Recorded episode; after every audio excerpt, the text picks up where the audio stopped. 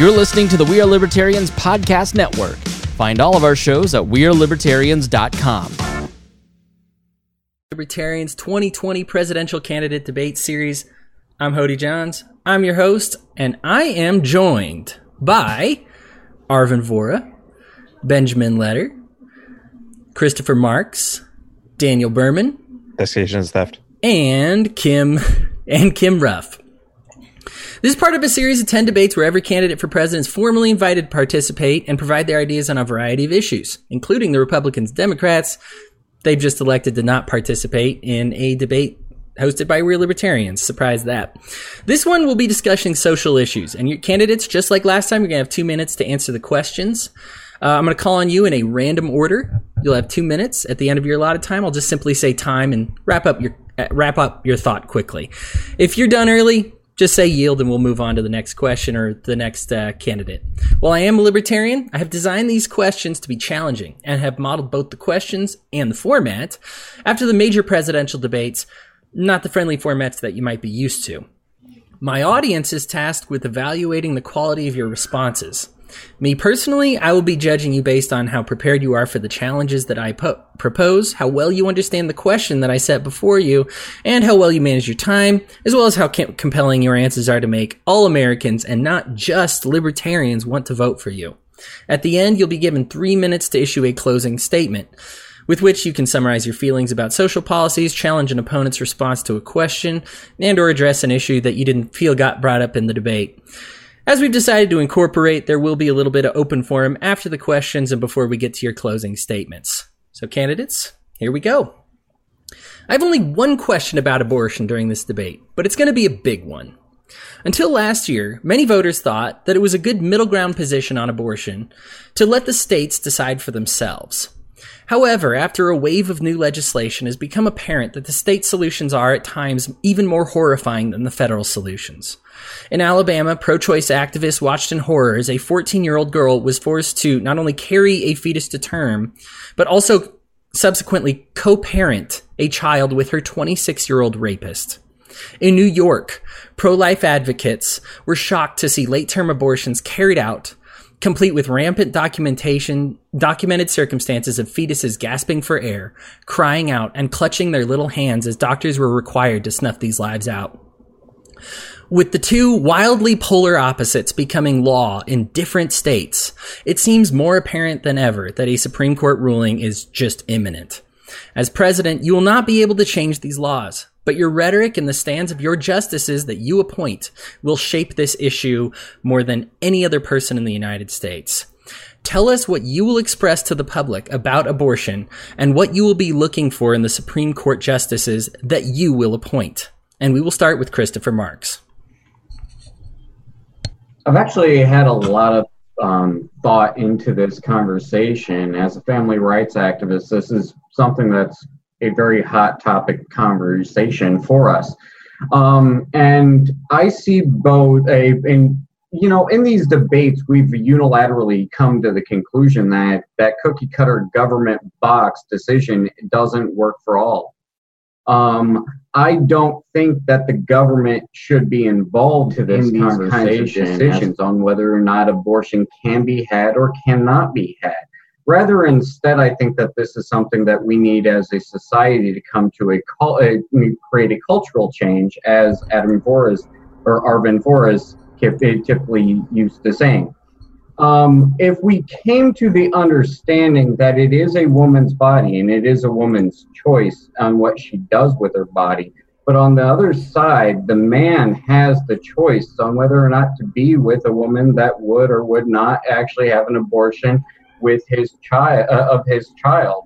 I think that we can all come to the understand that there is, there are consequences for that choice that you could be had, and that also, if you, as the male, underneath this situation where a woman has the choice to either opt into or opt out of being a parent, so should men have the ability to opt in or opt out of being a parent of a child that they may have wanted to have a, be aborted, that they cho- uh, that the mother, um, in fact, chose not to. Great. So, Let's. Uh, all right. Awesome. Let's pass that next one on to Arvin Vohra. Localization is not the answer.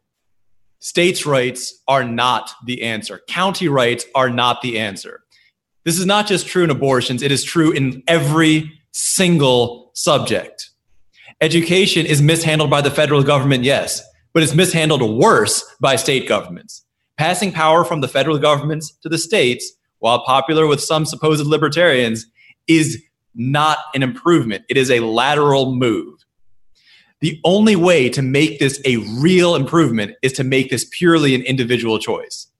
Today, our instincts, our impulses have been so deformed by the welfare state that parents are not even worried, are not even interested in providing for their own kids. It's not a, it's not an unusual thing for there to be dads who refuse to pay for their own kids. To me, as a men's rights activist, that is unnatural. It is unnatural to not, not want to provide for your own kids. The entire human race, the entire animal kingdom knows that you provide for your own kids. That parents are supposed to give their own kids every advantage they can. And that's been deformed by the existence of the welfare state. Abortions today, the, the situation we have is a tragedy. There are way too many abortions. My view on abortion in particular, should it be handled by the states? No, it shouldn't be handled by the states or the federal government. It should be left to each person's individual conscience. Because the simple fact is that when a person knows that it is their conscience that needs to make a decision, they take it as a moral decision. Whereas when they're fighting against an, a, an absurd state law, their own conscience goes out the window and is replaced by a kind of brute utilitarian pragmatism. So, no, I don't support states' rights. I don't support federal rights. I support only individual rights when it comes to abortions. And I believe that each individual should make that as a moral choice. My view, abortion is wrong. I don't support as an individual choice, but I want other people to individually come to that choice, not to be forced by the state, the federal, state, or local government. Great. Two minutes on the button. Let's pull that over to Benjamin Letter. we've been arguing about abortion for well longer than I've been alive. Um, you say we need another Supreme Court ruling. Uh, this isn't this isn't even the first time. Um,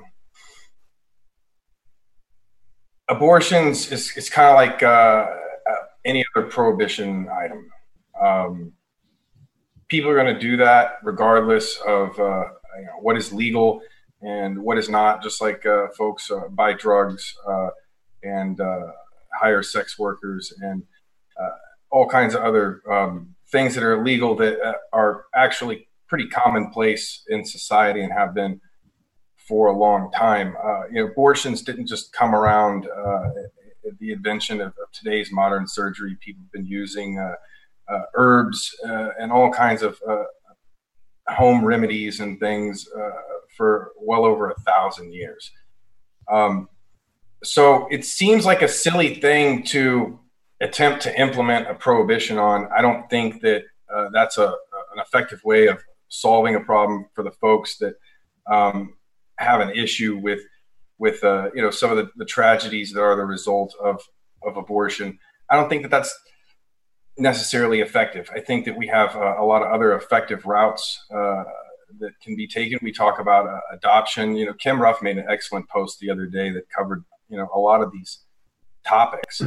Welcome, um, Facebook. I just don't think. John's here. We're Libertarians podcast. Same thing everyone here's going to say is that I don't think the government should be involved in this. This is a medical issue. If we have medical privacy, uh, then the government shouldn't be uh, intruding upon uh, that medical privacy. Um, now, albeit, you know, I don't think anybody here wants to see, uh, you know, uh, this happening and, and would like uh, adoption to uh, to be uh, you know deregulated to uh, to a point where that could be more of a solution. All right, let's pass that along to Daniel Behrman. Um, Dan, taxation is theft, Behrman, and it, this is this is another um, instance of where my middle name is actually very important here. So, um, of course, I'm going to say taxation is theft. What does taxation have to do with this conversation at all? This conversation is not about pro-life, pro-choice. That's what they give us, and that's those are the two sides that they tell us. But really, we're just fighting against each other, knocking our heads against the wall. That's not what this conversation is about. This conversation is about control. Ask the pro life people are you really pro life when they support uh, bombing innocent children on the other side of the world? Ask the pro choice people if they're pro choice when it comes to other questions that might come up in anybody's life of should the government have control over what you can or can't do? It's not pro choice or pro control it's limited to this one discussion. And because of that we're all we're doing is we're spending all this energy fighting each other and not looking at the real problem. Why why do most abortions happen? Why are they even a consequence of why is it even a question? Why should we have these abortions? And we hear about rape and incest and and um, all these all these terrible things that happen and we say well that's why it should be legal. That makes up such a small percentage of these things. The the huge percentage of these abortions are coming from people who don't have enough money. They're in poverty or their cost of living is too high. Why? Because of taxes. Taxes are the reason people are struggling to pay their rent. They're struggling to have a place to live. They're struggling to feed themselves. And of course, they have another child along the way. Of course, they're going to struggle to have to feed that child. And provide everything that every other expense that they need for this, putting them through school, all these other things. This all comes down to taxes. You get rid of the taxes, and people are able to live more comfortably with more of the things that they need. Now, another interesting thing about this is this is about control it's understandable that when somebody wants to say that they're pro choice, they don't want to be controlled. They don't want to have somebody tell them, hey, this is how you have to live your life. And so it's not necessarily about, hey, I want to go around murdering babies. Now, for some people, that might be the case, but that's not necessarily why all these people want this. Um, they, they just don't want to. There, it's opposition of control, and that's completely understandable to want that. So we have to we have to look at this conversation on a completely different level and we need to change the conversation about what it's really about and we need to look to why most of these abortions are happening and just change it right. so that that's not even a question. Okay. Uh, let's have it closed with Kim Ruff. Okay. Thank you for relinquishing control of the mic, Dan. Uh, there's uh, the guy, you guys have done a really good job of summarizing so many different aspects of this very complex issue. So I'm just going to build on the foundation that you've already laid with a couple other aspects. And we're going to talk about it from the perspective of the ideological principles that undergird libertarianism and how this issue is difficult to solve running it through the non aggression principle and why we default to what we do. By and large, we believe in the natural rights to life, liberty, and justly acquired property. But there is no medical consensus on when life begins. So it is relegated to one of personal belief, whether it's based on religious doctrine, your own personal values, whatever the case may be. We are drawing lines of demarcation based strictly on what we personally feel is the inception of life, as opposed to what is medically agreed upon. So we're saying then at that point, is it life indeed, based on our personal beliefs, or is it property? Does it belong to the woman who's holding this fetus in their womb? is it property? And are we violating those property rights? Or is this life that we're violating and we have to defend it? That is the challenge that we have to face, that we deal with. And since we can't resolve this ideologically based on our own principles, then we default to effectively what we always do, which is self ownership and personal responsibility. Those are two major linchpins of being a libertarian. We believe in self ownership. That's why we're vehemently opposed to having a collection of people or elected representatives wearing funny hats dictating to us how we must live based on their personal morality.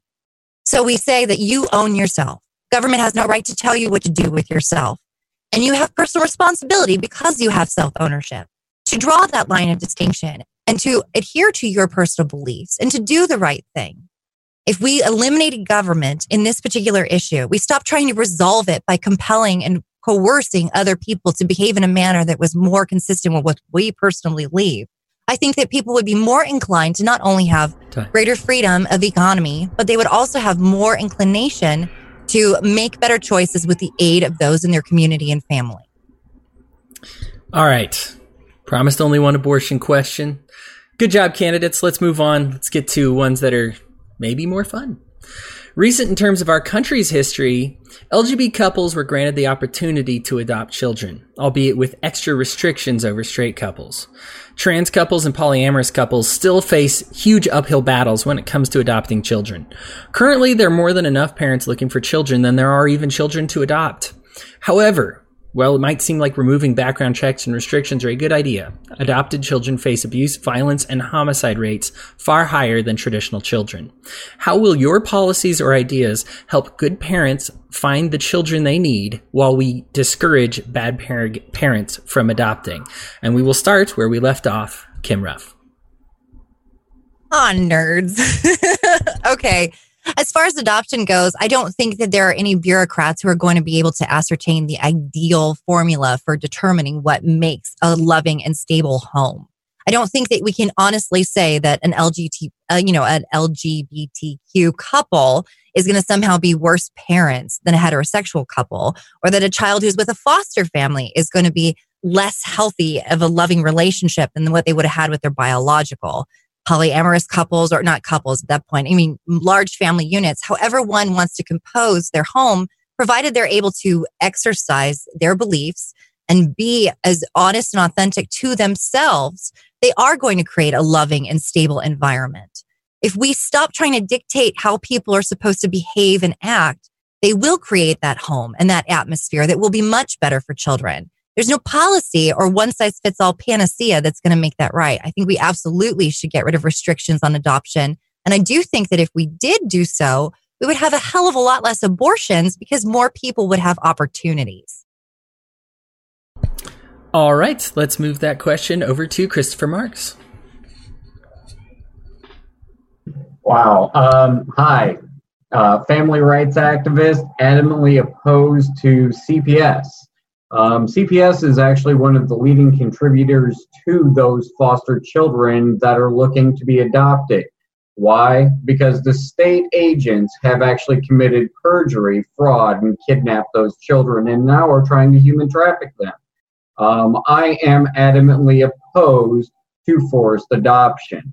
Um, it is no different than the than the cultural genocide that was committed to the American Indian people through the American Indian boarding school practices. Now let's get to the eh, to the root of the question that was asked. Um, should there be additional constraints on someone due to their sexual preferences or lifestyle preferences? Absolutely not. Voluntary adoptions, I think it's a an excellent solution to um, a, to as an alternative to having an abortion. Um, Additionally, uh, we need to do some serious issues in regard to who we allow to actually foster these children.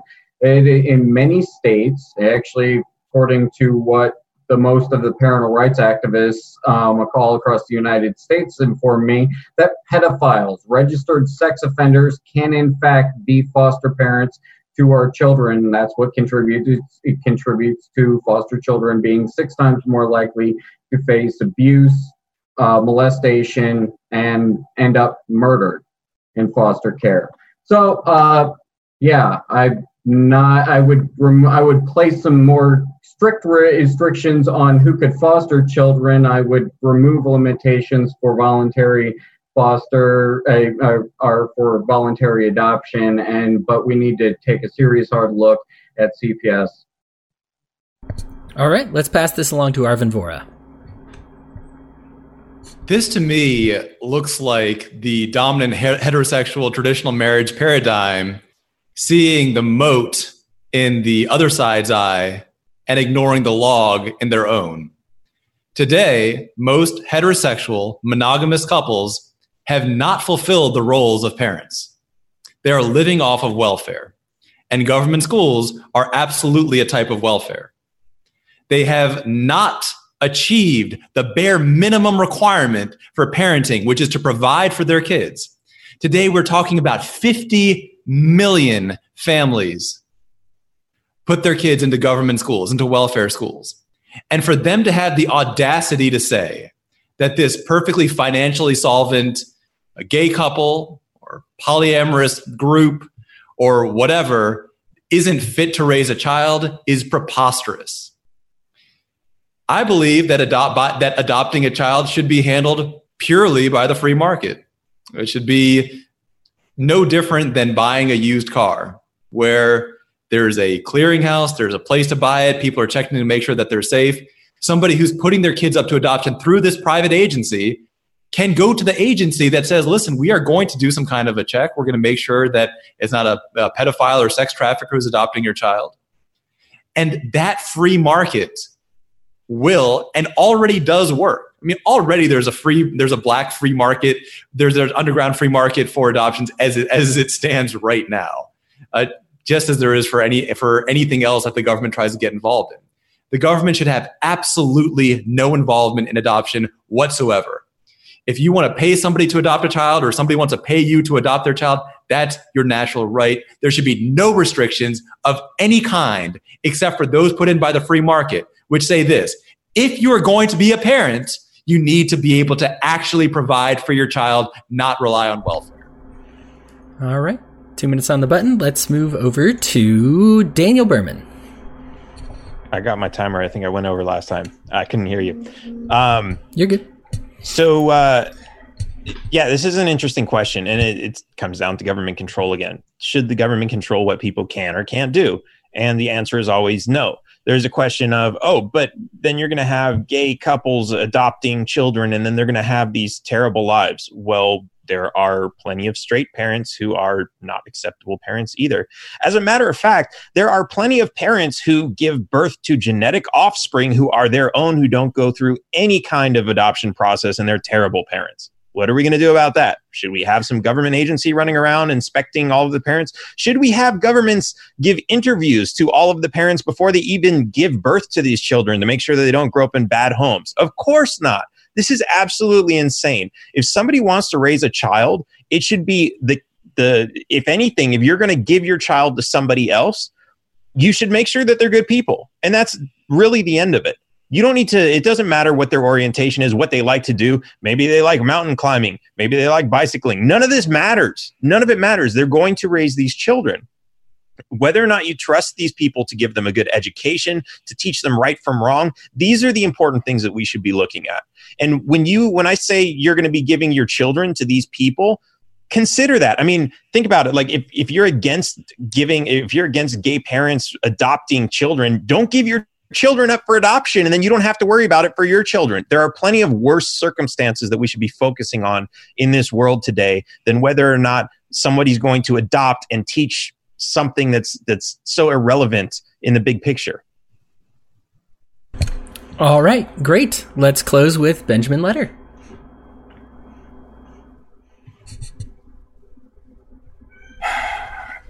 You know, um, another big uh, pet adoption is really big in this country, and it's become really successful. And it it's not really regulated by government, um, and a lot of people get involved in it, and uh, whole communities come come together to make sure that these that these pets are, are cared for and and find what they call their their forever home. Um, I don't see why we can't. Uh, streamline this up by getting the government out of the way.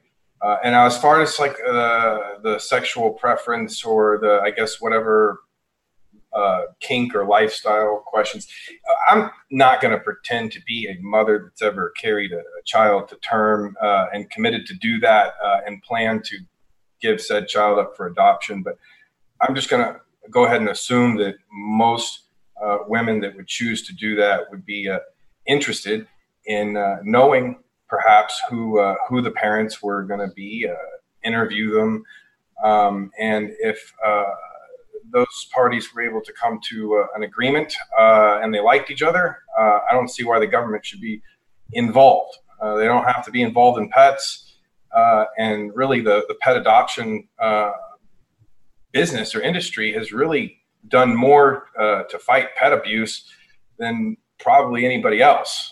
Um, so I think that the market would take care of this issue if if government was to become uninvolved and, and, and let people make their own decisions. All right, thank you, candidates. Moving on to the next one. Marriage is not always a state institution. Personal and private marriages often made no clause for what happened with children or possessions after a divorce. But as the population grew and divorce rates, rates increased, States began to regulate marriage so as to facilitate the divorce process. Would you prefer to deregulate marriage entirely and go back to the problems of before? Fix up the approval process now to iron out any existing biases, or do you have other means of addressing the marriage inequality issue? and or state control of marriage issue. And let's start with uh, Christopher Marks. Wow, it's like you uh, engineered this whole debate in my wheelhouse. Um, okay, uh, first off, yes, uh, the ever increasing divorce rate within the United States is what actually facilitated the demand for the states to become involved. And when those states became involved, they went to the federal government again. They stuck their welfare baby hands up in the air and they said, "Federal government, please give me some of that very lucrative Social Security uh, trust fund money." And the federal government said, "Sure enough, here you go." Um, this is the reason why child support enforcement and as well as CPS practices is actually one of the largest contributors to the 50 over 50 billion dollars a year mismanagement of your social security trust funds. What causes marital problems most of the time? In my research, money. Financial insecurity within the within the uh, private relationship of the two parties has been the pro uh, has been a overwhelming contributor to what causes a relationship to break down.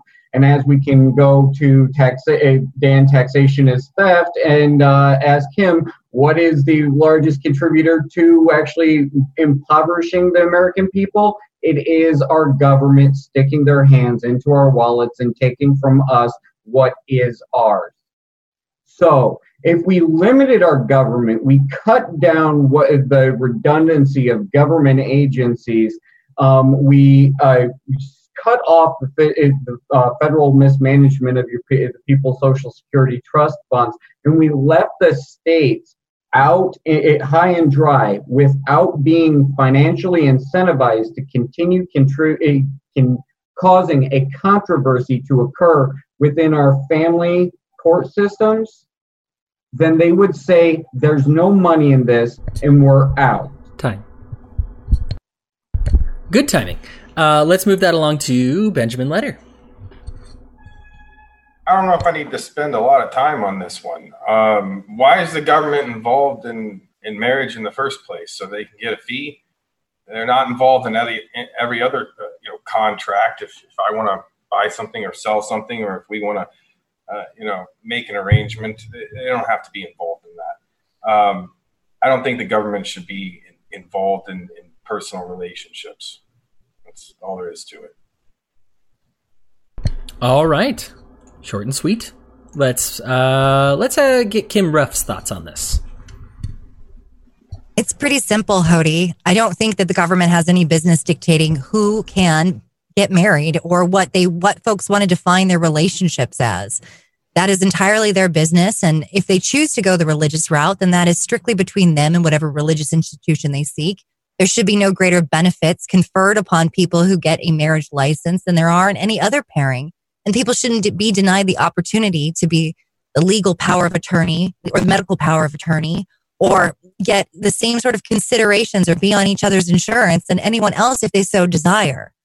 It is it has nothing to do with the state and the state shouldn't be involved.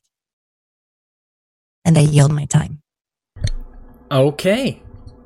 Arvin Vohra, would you care to elaborate? Well, I first want to disagree with a little bit of the of the history over there because one of the major impetuses behind the marriage licensing movement was actually to ban interracial marriages. And that and that is a very critical part of the history. That, that is marriage licenses have a very ugly history in the United States. It then continues to a modern era of total and absolute barbaric incompetence. The default has become in many states, uh, in, in divorce courts, especially when dealing with children, that the following arrangement happens where the dad, the father, gets the, the, the right to pay and the mother gets the right for custody, which sounds like something out of a fable. You know, like I think I, I once read a fable of two brothers where they had to share a cow, and the evil brother basically said, "I'm going to take all the milk, and you get to deal with the front half of the cow and feed the cow." I mean, it, it's a, it's an idiotic bargain. The idea that you don't get your kids, but you do get to pay for them is insane and absurd. That's what the state is doing. I can't imagine anything being more poorly handled than that, nor can I imagine anything with an uglier history than state involved marriage license. The high divorce rate speaks for itself. That is a 60% failure rate over something that doesn't work. And I don't think that's bad. I think that when people leave an unhappy situation, when people stand up for themselves, I don't think that's a wrong thing to do. I think if you're in the wrong place, you should leave. Uh, and a lot of and a lot of the toxic marriages were have now are now able to end more easily because you know people have rights, they have more financial solvency, they have more financial ability, etc. Uh, so I don't see that as a problem, but I also don't see the government being involved as having helped anything at all. What I want to see is getting the government completely out of all aspects of marriage between any gender and any number of consenting adults. You should be able to do whatever you want as long as you don't use any welfare to do it. Thank you. Uh, let's close with Daniel Behrman. So uh, this is a really interesting topic, and I've talked to a lot of people, and I asked them, "What is marriage?" And the first thing everybody says is, "It's an institution." What the fuck does that mean? Like, it's this word, it's this rhetoric that people have. Marriage is an institution. What's an institution? And nobody can define it. Most people can't define it. Um, it's it's rhetoric. It it means absolutely nothing. The reality is, it's it's a government scheme to get people signed up to the government, so the government can start keeping better track of you and, and all these other things. Um, when you start having children, that's all kind of woven into the system now. Um, of course, when we talk about uh, divorce, like Arvin was talking about, there are all kinds of rules and regulations that now control your relationship. Now, a lot of I ask a lot of people, why do you want to get married? And some people say, well, because I want to show my love for another person and, and we want to be together forever. Okay, fine, that's great. That's a great reason. Why do you need government for that? And then they say, oh, well, uh, we get a tax discount. No, that's actually a myth. Um, in some cases, you might, but in most families today, where you've got uh, both uh, both people in the marriage working, uh, you're you really don't get a tax break for that. It's it's kind of a myth. Um, there are some things where like oh you get to make med- medical decisions if someone else gets sick. A lot of that you can do with power of attorney. Um, you don't need the government to get married. In fact, I myself am married without government. And the great thing about this is that like I don't free people don't ask for permission. I don't need the government's permission to spend the rest of my life with somebody that I want to spend the rest of my life with. It's just not even a question. Why would I want to do that? Why would I want to get the government involved? Okay, thank you. Sorry to those of you in Salt Lake City. We've gone dark there because you used the F word, Dan. Appreciate that. Uh, no, that's all right. We always get more hits when I'm ever, ever I'm able to put explicit in the title of this, so I, I appreciate that. I'll actually. drop a couple more. No, okay, thank you, thank you. I want to sound like a Slim Shady album after this. Okay, let's move along. Let's talk about baking the cake.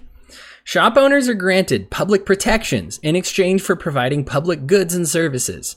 In the current climate, these laws are inextricable unless you intend to, to um, unless you also intend to provide uh, protection or prosecution against theft and fraud or drop those laws involving threat that protect people against theft and fraud. So would you rather force a shop owner to provide services to all people indiscriminately, even if his or her, her personal code of conduct would ordinarily discriminate against some of them? Or would you rather force the public to pay for protection for this bigoted shop owner or protection from the, to, for themselves from fraud from this said shop owner in order for them to practice their craft on their terms. And we will start with Arvin Vohra. Uh, there, there's a few contention points I have with that description. The first is the idea that if we didn't have police, that most bakeries would be under this constant threat of roving gay gangs I don't think is a realistic description of any kind of possible likely reality. Uh, the what the police do today is just not protect. It's not protect and serve. Maybe if it, they did do that, I might have a higher opinion of them, but they don't. Uh, primarily, you see them wasting time and money with speeding tickets, and most states have become dependent on the revenue from speeding tickets. If you actually get robbed, they don't do anything. That's covered by private insurance. Private insurance already covers that, and the police don't do anything other than show up in a silly looking costume and write a report about it. So, so first, I don't think that the police do what, what you're suggesting that they do. In terms of the rights of the baker, this is something that, that, that I've spoken on, on, on a few times from both angles. One, I, if you want to turn down service to anybody for any reason, that's your right. I've never yet met a business owner who's so financially flush that they can go around turning or turning away business left and right. As a business owner myself, I can't imagine a situation where I would say, no, no, no, I don't like your sexuality, so I'm not taking your money. I mean, that is ridiculous. So if you want to turn down money, by all means, but understand that other people are going to take that money from you. And in a Vohra administration, if you then come looking for welfare because your business predictably failed because you kept turning away customers, you're not going to get any welfare. So as long as there's no welfare of any kind, if you want to be to discriminate based on race or whatever, go ahead. Right now, many of us, uh, many in the libertarian community, are being discriminated against by Facebook and other places. We've been deplatformed because Facebook doesn't like our ideas. That's Facebook's right, but it also puts Facebook at a threat. And I do believe that just as in the case with the baker, it's just making it easier for their competition to eventually, and I hopefully soon, replace them. Awesome. Let's get the thoughts from Daniel Behrman. So the the kind of the presumption on the argument that somebody should be forced to do something for you um, is the presumption that you have a right to their labor. So you know we talk about desegregation and and um, uh, you know these types of things, and we have to realize like when we were talking about um, desegregation in the South a long time ago, those were actually government rules that were put in place that, that we were getting rid of. Um, when we talk about um, if somebody wants to discriminate in their business, let them. Because the reality is i mean think about it. If somebody hates you because of your race or your religion or your skin color your your gender if they hate you do you really want to give them your money? I mean that seems like an idiotic thing to do to me. Um, i don't think anybody should want to do this. And i think when we see people do these things they're kind of like lawsuit surfing. They're looking for like hey who can i sue to make some money? Oh this shop they don't want to cater to me. I'm going to go ask them. And when they refuse me then I'm going to sue them and I'm going to get some money. I'm going to get some attention. That's that's really what this is. Because the reality is, you do not have a right to this person's labor. The, you don't you don't have the right to force this person to open a cake shop in the first place to make you a cake. If they're overbooked, if they want to turn turn away business just because they don't like you, maybe because you said something about them on Twitter, maybe because of whatever, maybe it's because of the color of your skin. Fine, let them let them be sorry, let them be a holes. I almost dropped a little a bomb there, um, and and let them be, and then go and talk crap about them on Twitter and do that, and and let their business fail because of that. But you don't need to force them, and you don't need to send police to their organization to their to their place of business and force them with a court order to do your bidding and force and, and act like their labor is your property and you have a right to it because you don't. Daniel Behrman, the candidate that almost dropped the A bomb. I like that. let's uh, let's get some thoughts from Christopher Marks on this. Okay, um, I think that the biggest thing that I have a problem with here is the fact that there's a difference between a, an individual's right to contract and free an individual enterprise, as well as a, versus those who are acting in a corporate capacity that have those corporate uh, those corporate liability limitations um, wherein what we this is what we see within pharmaceutical companies. When pharmaceutical companies manufacture a drug that ends up killing people uh, an individual or maybe a swath of individuals um, and they are not criminally prosecuted and held accountable for their crimes of murder.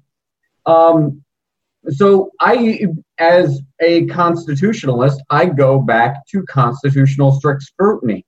Uh, summary of the Constitution and government privilege is the government has the limited privilege to govern over, aka regulate, those who are acting in a corporate capacity through the Commerce Clause, and those who have committed a crime as defined by Corpus Delicti.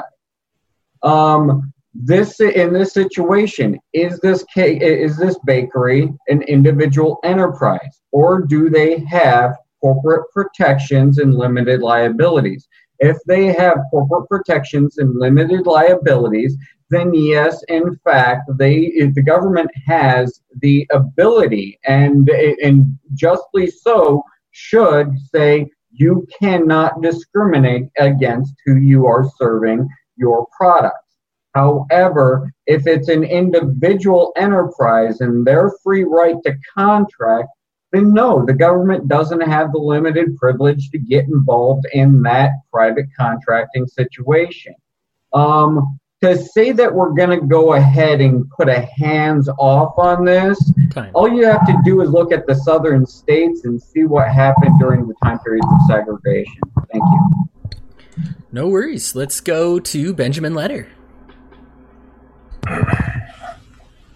I thought this was ridiculous in 2016. Uh, I think it's ridiculous now. Uh, I, was sitting here a moment ago asking myself why why are we all up in everybody's business and, and like daniel said would you want a cake or a pizza from a guy that didn't like you i wouldn't eat that and it, it just here's the thing we're supposed to be a free country, right?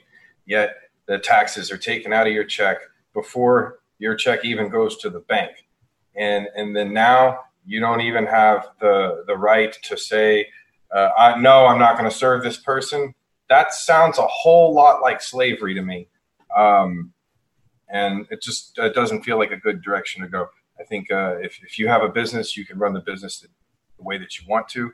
And if you or a customer at that business and you don't like them, go somewhere else. And if there's if there's nowhere else to go in your town, it sounds like they need some competition. So maybe you and your friends can organize a you know a venture to compete against them.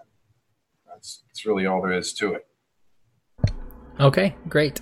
Uh, if you are listening to us on Facebook Live and you would and you have a social question for the candidates, we actually are going to do an open forum, and I will shoot him uh, if there are any questions or comments or anything you're wanting to voice that we're going to talk about those. So uh, voice them now and i'll get get to look over those while that we go through these uh, these back four questions here. All right next question. Oh Excuse i skip i skip kim ruff entirely. Kim bring us home on that. Bake the typical. cake are you part of the bipartisan coalition that does the debates, buddy? I am, Blatant act of sexism. I am. So- oh God, no. okay. Well, the funny thing about this particular segment of our debate is that there is probably not a darn thing any of us sitting here today are going to have wildly divergent viewpoints on. We're absolutely of the mind that this is the reality about a truly free society that you don't truly owe anyone anything unless you want to actively give it with your consent. If you don't want to give it, that's absolutely your right. And that goes for business owners and property owners and anyone else. You are the ca- king of your castle. It's your domain. It's your rule, your house, your rules. And if people don't like it, they have every right not to associate with you. And in the case of businesses, it's going to hurt you economically. And you have a choice to either pivot your business model or run the risk of dying as a business altogether. So we're already on the same page there. What I want to talk about, just to add a little more extra commentary, is the difference between negative rights and positive rights, because this is something that we disagree on the larger political platform with people that identify as Republicans or Democrats. As I've already covered, negative rights mean that you have the right to life, liberty, and property. And that means that society has an associated duty to not murder, not enslave, and not steal from you. Basically, society has a duty to do nothing. There's no active effort. Whereas positive rights are that you are entitled to something, that society has a duty to do something for you. And there in that sticky concept are the question of, well, to what extent and how much? How do we ensure your compliance? Who's making the determination of what should be done? And no one is ever going to entirely agree. But the one thing we can all pretty much agree on, unless we're a sociopath, is you don't murder, you don't steal, and you don't enslave other people. So if we remember that as we make political decisions, and I'm not just talking about us as libertarians, but I'm talking about everyone who chooses to be involved in government in some way, shape, or form, if they remember that, then they won't even get into stupid debates like this. No offense to you, Hody, you're amazing. They won't even talk about these issues because these are irrelevant and foolish and political red herrings. I have three more debates, and on one of them, I'm not going to forget to ask somebody a question. It, I feel it coming. I was thinking this is going to be the one, but maybe it's next week. Oh no, no, I want it now. I want it now. I know I did too. I did too. I wanted it out too. Anyway, uh, let's go. Let's move on to the next question here. Advocates for and against the death penalty both agree that reform must happen, but disagree on how it must happen. If the pro capital punishment people have their way, fewer resources will be used due to a quicker punishment. However, the state will also have the ability to execute criminals. On the other hand, if the anti capital punishment people have their way, the burden on the taxpayer will be heavier due to keeping murderers and rapists alive on the taxpayer's dime. What reform will you push for while you were in office? What type of legislation would you hope to see on this? And I will start once again with Arvin Vohra. Let, us start with the with this underlying idea that the major cost right now is keeping murderers alive. That that is not the bulk of law enforcement costs at all. Most of our prisons are jammed with nonviolent offenders. As president, the first thing that I'm going to do is I'm going to pardon. Uh, well, first I'm going to pardon Julian Assange, Ross Ulbricht, and Edward Snowden. Then I'm going to pardon every single nonviolent drug user, nonviolent drug seller, nonviolent drug trafficker, uh, nonviolent drug kingpin like Ross Ulbricht, everybody who's only in jail for a weapons charge, and everybody who's there just for a cryptocurrency type charge. And right there, you're going to see a huge co- uh, uh, savings and cost. I mean, that, that's a huge cost reduction right there. In terms of capital punishment, the the actual the appeals process and the whole process of that is is so expensive that you're not really saving a lot of money but but even if you were saving a lot of money there's a very deep moral question here and also a question of competence i don't trust the government to do anything the government can't handle basic the most basic level of law enforcement properly. Instead of actually protecting us on the streets what do they do? They waste our time and money using silly speeding tickets and nonsense like that. Instead of actually dealing with the backlog of rape kits which is literally evidence collected after a rape they're just spending all of those resources going after nonviolent drug offenders. Uh, most recently a hundred a unanimous con- congressional vote decided that the government should spend its resources not on going after actually trafficked kids no no no but actually going after dolls sex dolls that look like kids and while i would agree that that's gross and weird it's an idiotic way to spend law enforcement money the government does not have the competence to do something like this. I don't trust them to do anything, let alone to make decisions of life and death. And if you look at how they've made those decisions, you see huge biases in race, economic ability. That capital punishment has not been done fairly or justly at all. And so I do not support the government being involved in capital punishment at all. I'm over my last three on Arvin liking my questions, you guys. It's starting to hurt my feelings. and apparently my sex doll is gross and weird. Let's move this over to. I'm kidding. Uh, let's move this over to Benjamin Letter, please.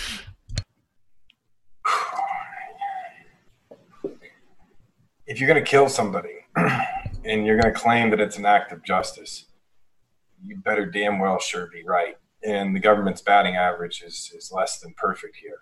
Um, and we have a lot of cases where we have, you know, evidence that hasn't been tested and, and all this kind of stuff. And we have celebrities, uh, you know, petitioning governors to, to pardon. And both Democrats and Republicans never fails. Look, look how hard their hearts are. How, how often do you see a Democrat or a Republican governor uh, actually uh, put a stay uh, you know, on, on a case and say, okay, wait, we're, we're, we're, we're not going to execute this guy just yet. We're going to actually finish doing our due diligence first. How often do you see that?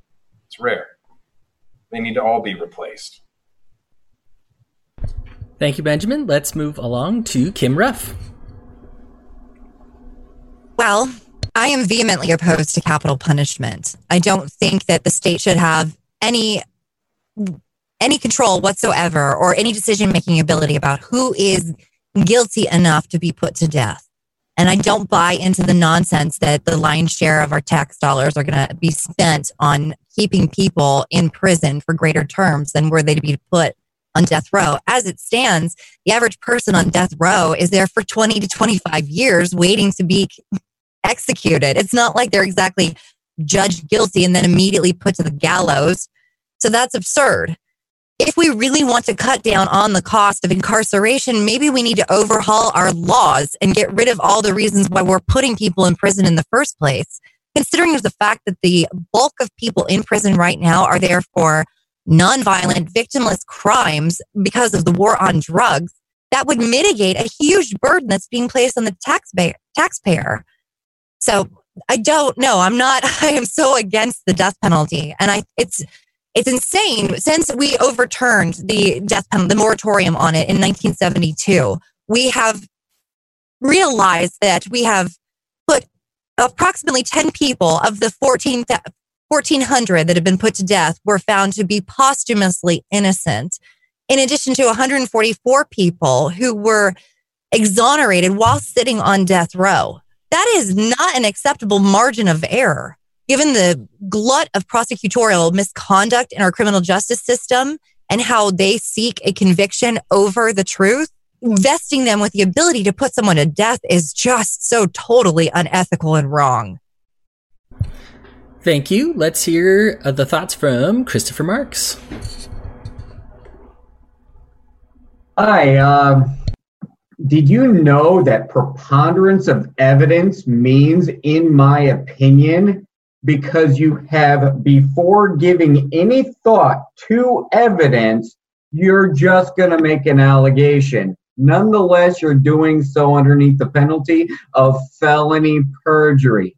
And when you take somebody into custody by the through the use of force by an armed officer of the law, at least in state of Indiana, that's called a level 2 fraudulent felony kidnapping. This happens all across the United States and the taxpayer on a national average is paying about $34,000 a year to keep kidnapped human beings that are probably most times completely innocent. The largest racketeering scheme that is being committed within these United States is not being committed by any organized criminal uh, criminal enterprise. It is be- it's being organized and committed by the crime syndicate called State of you fill in the blank. And we need to put a stop to it. And this is the reason why we need to take federal oversight and reinstate it. We need our federal government to actually take a long, hard look at what our state governments are doing. Because when you leave it up to the state government to actually hold themselves accountable, they will turn a blind eye and embezzle their wages whilst committing extortion against you the common man and woman of this nation. So, no, never, absolutely not should these criminals have any say on who gets put to death. Thank you. And we'll close with Daniel Behrman. So, uh, Kim brought up some really um, interesting statistics about people who are wrongfully convicted. Um, there's an organization called the Innocence Project. And of course, people always ask me, but without taxes, how will we fill in the blank? The Innocence Project is all funded privately. It's a private organization. It's not, I don't know if they take any government money, but it's mostly they take donations, it's, it's volunteers. Um, and they go and they find cases of government abuse where they, they got someone convicted and they're not guilty and they get them released. And so many of these cases, these people have been executed, they're already dead. You can't emphasize this enough people were captured, convicted, and murdered by the government, and they didn't even do the crime that they were accused of. And it's so easy to see how this happens when, when uh, for one thing, there's poverty. Why? Because government taxation. And what happens when somebody who can't afford a good lawyer gets arrested? Well, the Constitution says you have a right to a lawyer.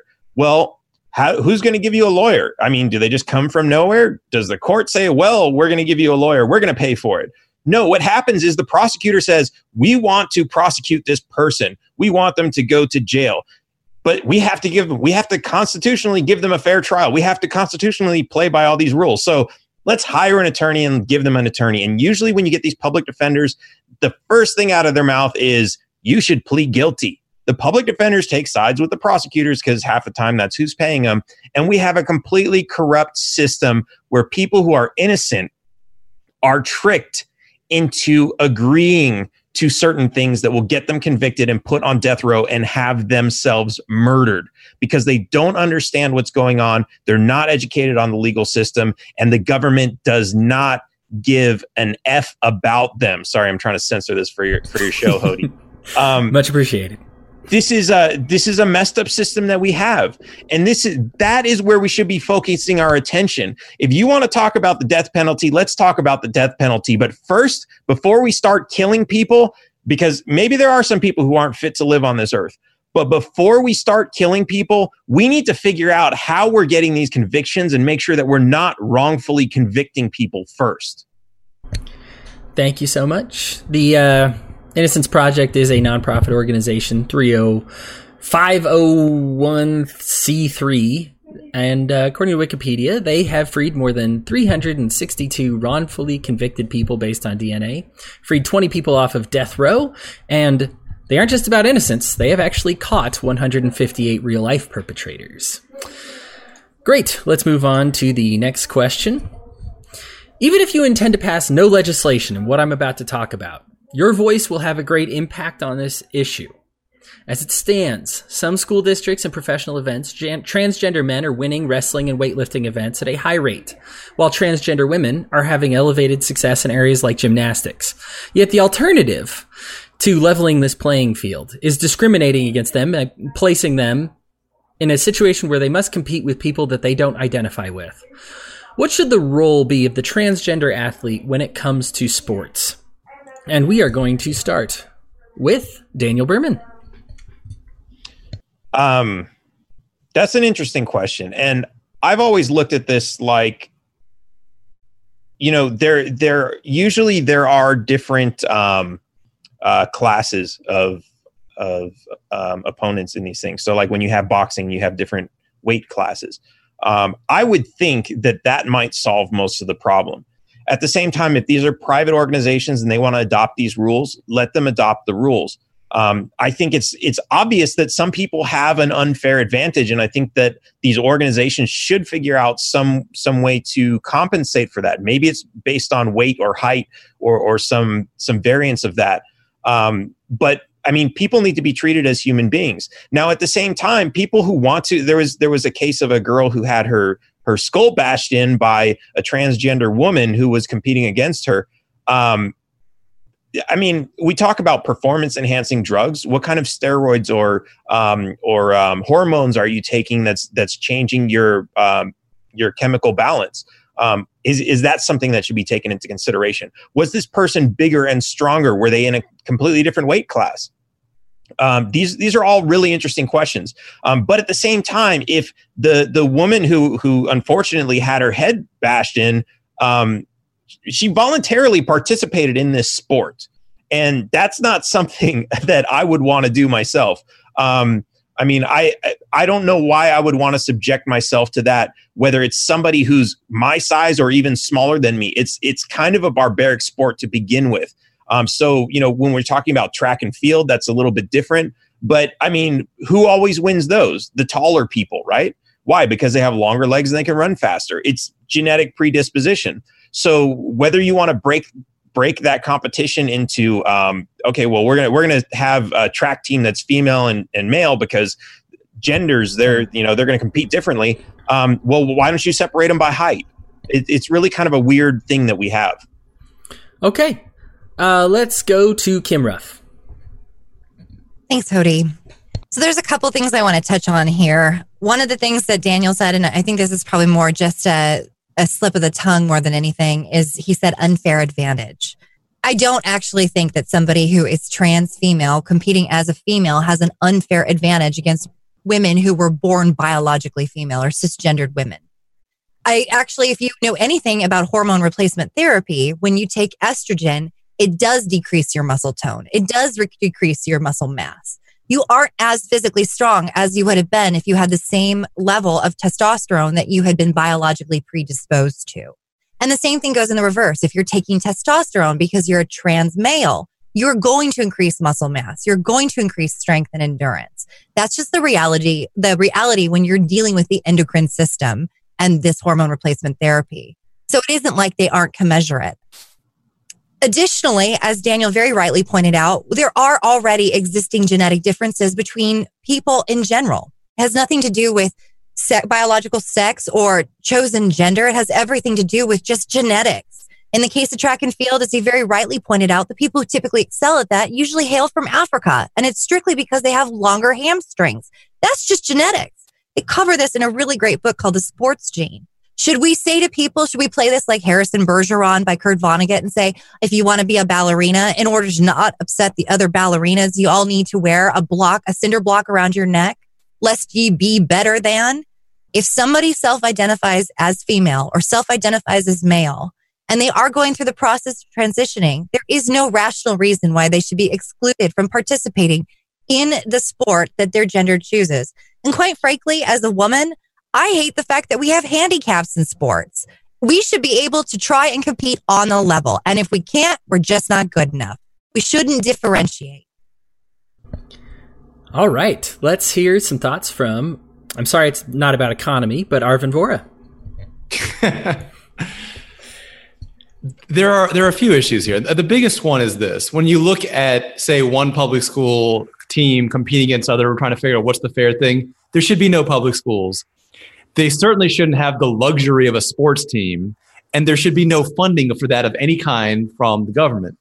In terms of a private league, different private leagues will do whatever they want to. I mean, that, that's that's the point of a private league. This is a, a complicated, growing issue. I don't think anyone has all the answers to it right now. Now, the people who have suggested that you know right now it's it's not really fair to women I mean, it, there, there's many people I've heard who basically argue that women's that the existence of women's sports is basically an if like a, an athletic affirmative action program for women, and that they say basically, as Kim just said, that everybody should just compete at the same level, and there shouldn't be separate separate leagues. And maybe that's what the future is going to hold. Or the future might say, you know, we just want to see biological females who are the fastest runners. And, and if there's a big market for that, I'm sure some company will say, listen, that's what we're providing. And that's the idea here. I, I don't think that the president needs to get up there and say, here's what sports should do. I mean, sports don't rise to the level of national security or anything like that, where a president, even by any state of standard, should be involved, let alone by my standard, where I don't think that the president should even really be involved in that. So, what should the president do for something like this? I think he should say, listen, there should be no government funding for sports at all. No government funded football stadiums, no government funded public schools, no government funded public school stadiums of any kind. And then let the free market do what it does best. And my prediction is at the end of all of this, the free market will come up with a an elegant solution that takes this to the next level that's better than anything that we're discussing right now today. The key is to let competition and innovation solve complex problems rather than expecting a president to. Great. Let's uh, move this question to Christopher Marks. Hi. Uh, when I was in high school, I was in wrestling, and something uh, peculiar happened my sophomore year, and that was females started um, arguing that we either needed a female wrestling team or that they should be able to compete against men. And I actually wrestled against a female um, my sophomore year. Uh, she was highly competitive. She she held her own, and you know I feel like that if certain things had happened, she had trained harder, she knew how to do moves better, or something along those lines, she could have beaten me. Um, she didn't, but you know that's here neither here nor there. Um, it, it doesn't matter about gender. I don't believe in. I wouldn't even go as far as to saying that just because you have a certain genetic predisposition, um, you can overcome any point of adversity if you work hard enough. Uh, so And as far as regard to what the president can do in this matter, I, quite frankly, I don't think that the government should be involved in this decision. Uh, killed my time. Okay, cool. I know you're trying to brag, but I think sophomore year is actually when most men are wrestling with their first female. Chris, uh, let's go ahead and ask. We'll get the closing thoughts from from this on uh, with Benjamin Letter. I wish we were in open dialogue already because I want to ask everybody: Would would we ask the cake baker to break uh, to bake the, the victory cake for the athlete? The trans, you know, some the inconsistency here. But I think there wouldn't be any inconsistency there if we did like Arvin was saying. I was kind of hoping I'd get to go before him because I already knew he would cover it real well.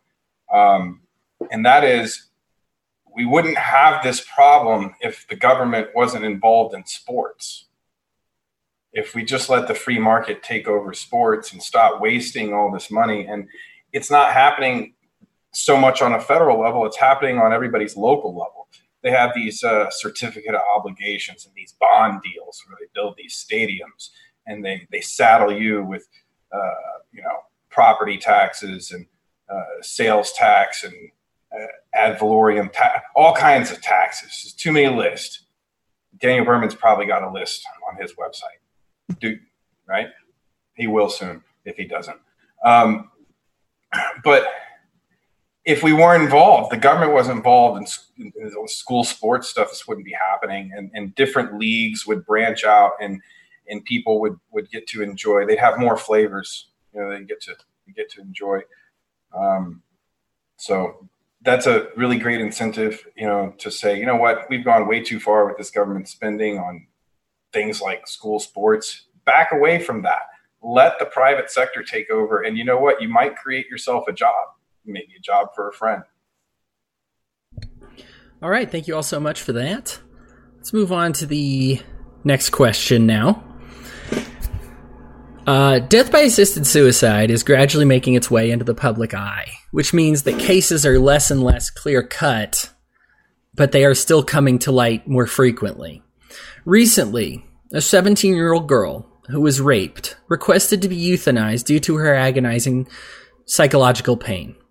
Her request was declined, and so, under medical supervision, she refused to eat until she starved to death. On one hand, Approving a death under these circumstances is tantamount to murder, since this patient with care could have hypothetically recovered. On the other hand, if we were to, if we are unable to kill ourselves, what rights do we actually have over our own bodies? What control do we have? Where would you stand on this painful decision, and where do you see the future of this going? And we will start with Kim Ruff. Oh, geez, right after you make me like squeeze out a couple tears over that anecdote. Okay. Um, well, I am very much an advocate for self ownership. And to that end, you have every right to do with your body what you so desire, including terminating your life. And if you need to seek assistance because you don't have the capability or means to do it, in the case of someone who is terminally ill and would be unable to give minister the cocktail of drugs necessary to end their life, or even if you just couldn't pull the trigger and you needed somebody to do it for you, it is your life it belongs to you. And if you want to end it, you have every right to do it and no one should stop you. I wish though, you know, as a parent, I think about my, my own kids and I even have conversations like this with my husband because that's like one of the first things I ask people when I date them is like, if it push came to shove and I didn't want to be alive anymore, I'm not asking you to die for me. I'm asking you like, would you kill me if I asked you to? Because I really think that's like a higher level of devotion because to allow yourself to be traumatized by letting somebody you love die at your own hand, recognizing rightly that their life is their life. That is, it is traumatic and awful and terrible, but that is truly love. Still, in all, I would, that, that story breaks my heart and I am so sorry for her family. I yield my time. Yeah. Let's go to Benjamin Letter. Um, well, yeah, it's it's a hard it's it's a hard issue. Ultimately, people, if people are going to commit suicide, they're going to commit suicide. I mean, I hear, I mean, it, staggering statistics on on veteran suicide right now. Um, so I don't think that any real laws preventing suicide are really having an effect, uh, actually preventing any suicides at, at, all. I think that what they do is they put a, a, stig- a stigma on it. Um, and what they're really doing is they're putting people in situations where they might just end up kind of hurting themselves um, and not doing things right, um, possibly hurting somebody else. You know, people who uh, you know kill themselves uh, in uh, garages uh, with turning on their car exhaust and stuff. You could end up killing somebody else with that exhaust, um, rather than having a, a, safe a safe environment, which you know the, the free market and, and medical professionals could easily fill this space, and and some some have tried to. Now on the on the other side here, I think it's important that like we should never encourage people to commit suicide. And I think that there's something kind of wrong in our culture right now. I see a big trend of it of people jokingly, whether jokingly or not, encouraging people to commit self suicide, telling them to kill themselves or go jump off a bridge. I, th- I think it'd be great if we could really stop doing that as a people. All right. Thank you so much. Uh, Christopher Marks, let's get your thoughts on this. In the family rights movement, we have a huge problem with suicide. Um, family court system itself pushes a great many of people to commit suicide. When you've been financially forced into poverty, when your child is being used as a weapon to emotionally harm you, and after prolonged years upon years of being exposed to emo- this extremely extreme emotional stress, it starts to take its tolls on your physical body. This is a this is an example of a crime the state is committing against people uh, people all across the United States right now.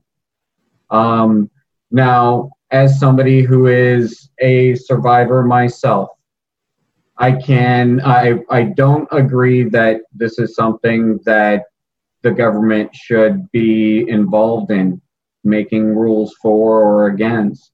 But what I do say is that you can overcome anything that is that is that is hurt you. That when you have a trauma that you are surviving through, you can in fact overcome it you can grow and use that adversity as a and, beca- and use it to become a strength.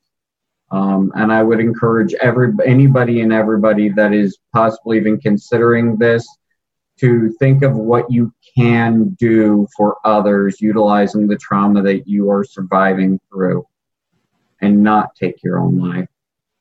I yield my time. All right. Uh, Arvin Vohra, let's hear what you have to say on this one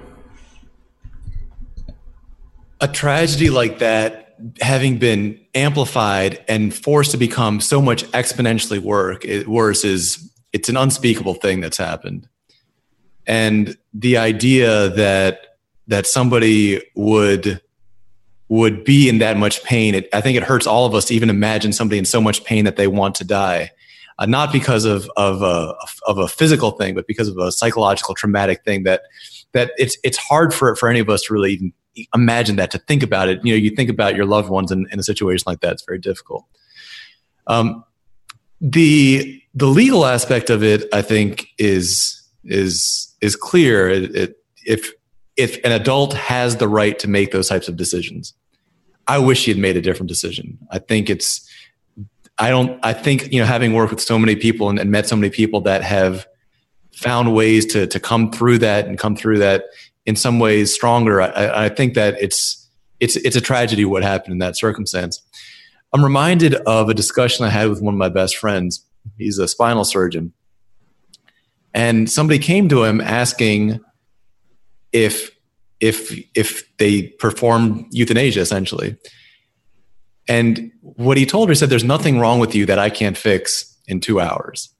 Now imagine this. Imagine if she hadn't had the if, if this patient hadn't had the ability to just go to a doctor and ask that kind of question, she might have tried to kill herself over a procedure because of the sheer agonizing pain she was constantly in over a procedure that could that where she was cured in two hours when you cut people off from help, you end up with worse decisions, not better.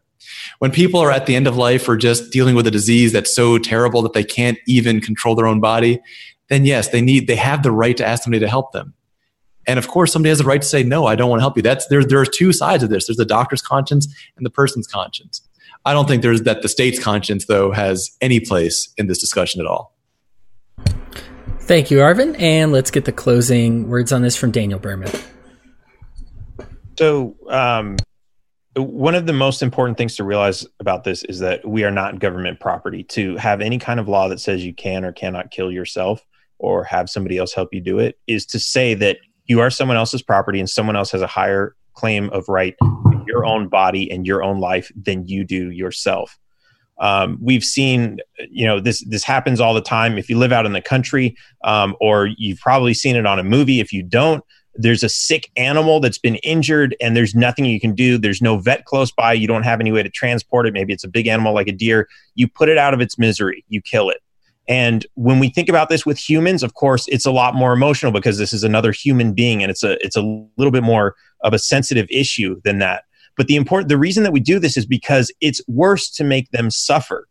Um, it's uh, you know I had to I had to see this happen with my mom. She had this disease that, um, like, towards the end, she had it for a really long time, but towards the end, she was in the hospital and she was screaming so loud that you could hear her practically on the other end of the hospital. And this was when they were giving her so much morphine that they didn't understand how she could even feel the pain. And it was like the skin on her entire body was on fire. She was screaming so much. They finally got her to a point where, where she could sleep and they used the euphemism we're just going to make her as comfortable as she can um, as she can be. And all they were doing was they were giving her heroin morphine. They were they basically killed her. They euthanized her. And this is kind of a standard practice that's already done now.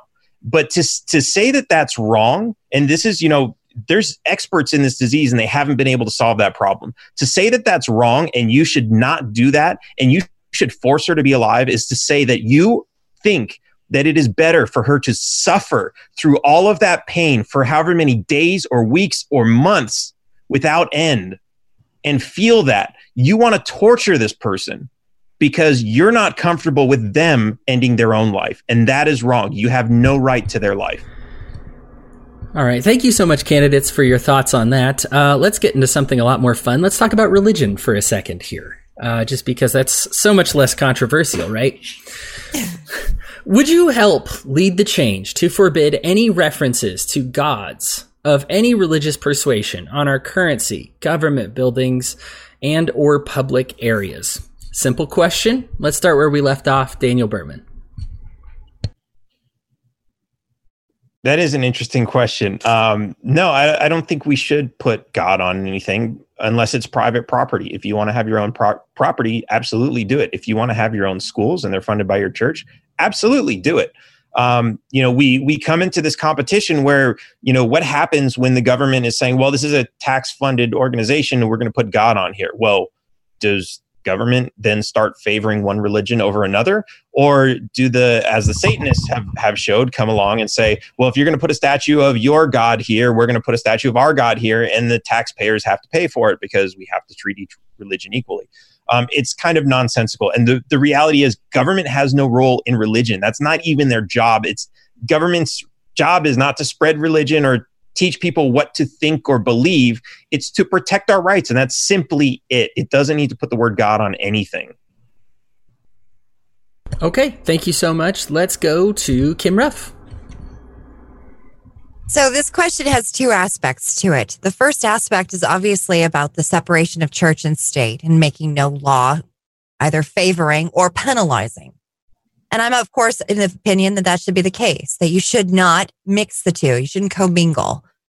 That being said, we already have these things.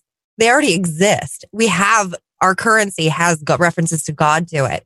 We have references to God in you know, courthouses and the 10 commandments on courthouse steps and the extraordinary amount of money and energy and effort just to extract that and to have something that's absent that is incredibly wasteful and dumb. If anybody is their Jimmy so rustled by the fact that those things are referenced, I will remind them this was part of our culture, just as your culture was part of you once. We've evolved past that. Don't do it anymore. But why waste the time trying to get rid of it? Just don't do it anymore. That's all I have to say about that. All right. You're I'm in Utah, so there's a lot of Russell Jimmies out here. Uh, Ar- Arvin Vohra, what do you think? Well, I- I'm gonna have to once again disagree with, a little, with you a little bit, Hody. Damn because it. when I look at my currency or currencies, you know, Bitcoin, Dash, and all these, I don't see God referenced there at all. Nice. When it comes to the Federal Reserve, to the U.S. Treasury Department, I don't think the government should be involved in currency at all. And so, as president, the first thing I'm going to do is is pardon every single person who is has been arrested or fined or punished for for using Bitcoin, for minting their own currency. Uh, for example, the Ron Paul the silver dollars that went out a while while back, and of course that person got arrested. I'm going to pardon all of those people. I think we need to have competing currency in the United States. And some of those currencies are probably going to say God on it. If somebody hands me a, a, an ounce of silver that has a picture of God or, or has a has the word God or has a picture of Satan or the word Satan, I don't care as long as it's legitimate real silver or some other currency that has some amount of purchasing power. Uh, when it comes to the courtrooms, it, to, to me, we're just not going to need that many courtrooms at all when when it comes down to this because we simply won't need that many courtrooms when you get rid of all the victimless crimes. Uh, in terms of, of people getting their jimmies rustled, as as as Kim just mentioned, you know, as as something that goes around intentionally trying to trigger people, when I do see that stuff, to me it sets a bad standard because when you see the Ten Commandments in a courtroom, well, or, or near a courtroom, that that to me is a problem because those commandments don't reflect any kind of law. Monotheism is not a law. While I think it's good to be respectful of your parents, I don't think that honor thy father and mother needs to be a law. I don't think it's so important that you don't take any God before this God. That and, and so that paves the way to people trying to legislate morality. We need to have a separation of church and state. Morality of any kind should not be legislated. And we need to have a lot fewer courtrooms in the United States of America and a lot more free market. Cool. Let's move that along to Benjamin Letter. you know, uh, at the founding, I, I, I- I thought, you know, we were all told that there was supposed to be a, a separation of church and state, but I don't think they got that necessarily right from the founding because we have all of these things, as, as Kim said, and they're there, and it's it, it's it's expensive and it's a huge undertaking to to get rid of them, and I don't think we should make some big ceremony about it or effort at all. Um, the reality is, like Arvin said, new currencies are forming that don't have uh, any of that. Um, and we probably don't need as many courtrooms and, and, and all these government buildings as it is. And a lot of them should be sold off and we should close down and, and efficientize. Um, I mean, think of how many municipal court. What? Why do you need a municipal courtroom? You could you could run a municipal courtroom off a Zoom meeting like we're having right now, and and it would save a lot of people a lot of time um, if you really wanted to do that. Um, so I don't know. We do things in this country sometimes in some ways like it is still the 1800s, uh, and and we need to modernize the things that that we do. Uh, and this this needs to happen throughout government. Um, and I think if we did that, that we would need less infrastructure and, and all that in the first place. Like, you know, like has already been said. I think libertarians are pretty much in agreement on on this this issue. I, I don't ever hear a lot of argument in the party about about this. Yeah, it's. I, if I didn't know any better, I'd feel like you guys all wanted to end the Fed or something. Let's uh, let's get our closing thoughts on this question from Christopher Marks.